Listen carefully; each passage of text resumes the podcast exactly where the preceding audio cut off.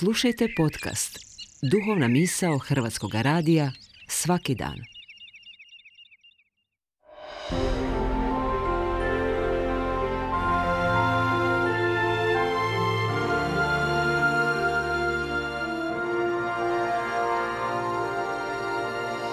Duhovna misao. Urednica je Blaženka Jančić.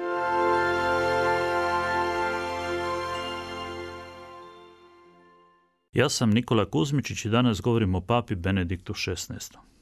Današnji dan će ostati upamćen kao dan u kojemu je pokopan papa Benedikt XVI.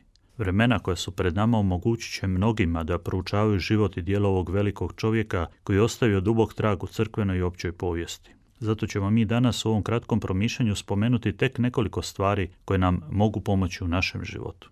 Papa Benedikt XVI izabran je za papu nakon smrti svetog Ivana Pavla II, čovjeka koji je obilježio epohu svojim dugotrajnim i jedinstvenim vođenjem crkve. Uvijek nakon velikih papa, kardinali su se odlučili za izbor takozvanog prijelaznog pape.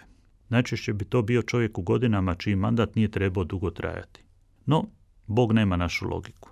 Jedan od najvećih papa u povijesti crkve, Sveti Ivan XXIII, izabran je kao prijelazni papa nakon smrti veličanstvenog Pija XII. A upravo je Sveti Ivan XXIII, surađujući s milošću duha svetoga i s ljudima kojima je stalo, u svojih pet godina papinstva učinio čudo drugog Vatikanskog sabora. Papa Benedikt XVI uspio biti autentični papa. Nije bio kopija svoga prethodnika s kojim je godinama najtješnje surađivao, nego živio iste ideale na sebi svojstven način. I to je prva stvar koju možemo naučiti. Biti autentični. Da se ne trudimo biti poput drugih, nego da nasljedujemo Krista i živimo ljubav na temelju talenata koje je Bog nama dao. Da shvatimo i prihvatimo svoju posebnost, te živimo slaveći Boga i služeći čovjeku. Nakon izbora, novi papa promijeni ime. Papa Benedikt XVI. po redu s tim imenom odlučio se za svoje ime poštujući uspomenu dvojice velikih ljudi toga imena pape Benedikta XV. i svetog Benedikta. Papa Benedikt XV. je upačen kao papa mirotvorac.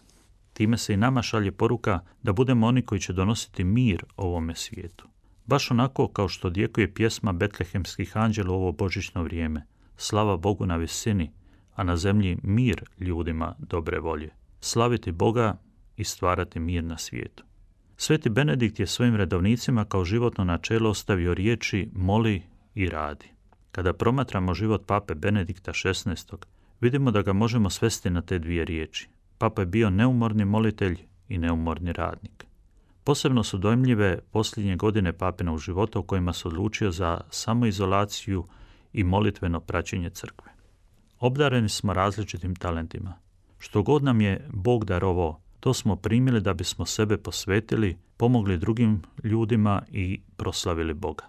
Zato je važno prepoznavati vlastite nadarenosti te ih razvijati kako bi po nama svijet bio bolje mjesto za život svakom čovjeku. Istodobno je potrebno svakodnevno ustrajno moliti. Na poseban način zahvalnu molitvu. Valja se odgojiti da ne budemo poput razmažene djece ili bešćutnih poznanika koji se obraćaju samo kada nešto trebaju, nego da neprestano molitvom slavimo Boga, klanjajući mu se, zahvaljujući i tražeći prosvjetljenje za dane koji su pred nama. Ako budemo proživjeli svoj život u molitvi i radu, bit ćemo doista blagoslovljeni. Ime Benedikt u prijevodu na hrvatski jezik znači upravo blagoslovljen. Stoga papino ime nije bio samo njegov program, nego i njegov cilj.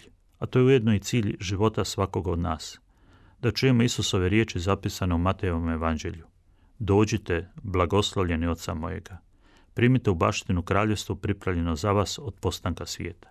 Nadam se da će svatko od nas živjeti autentično u molitvi i radu, donoseći blagoslov ovome svijetu, tako da će i nama biti upućene te Kristove riječi na kraju zemaljskog života.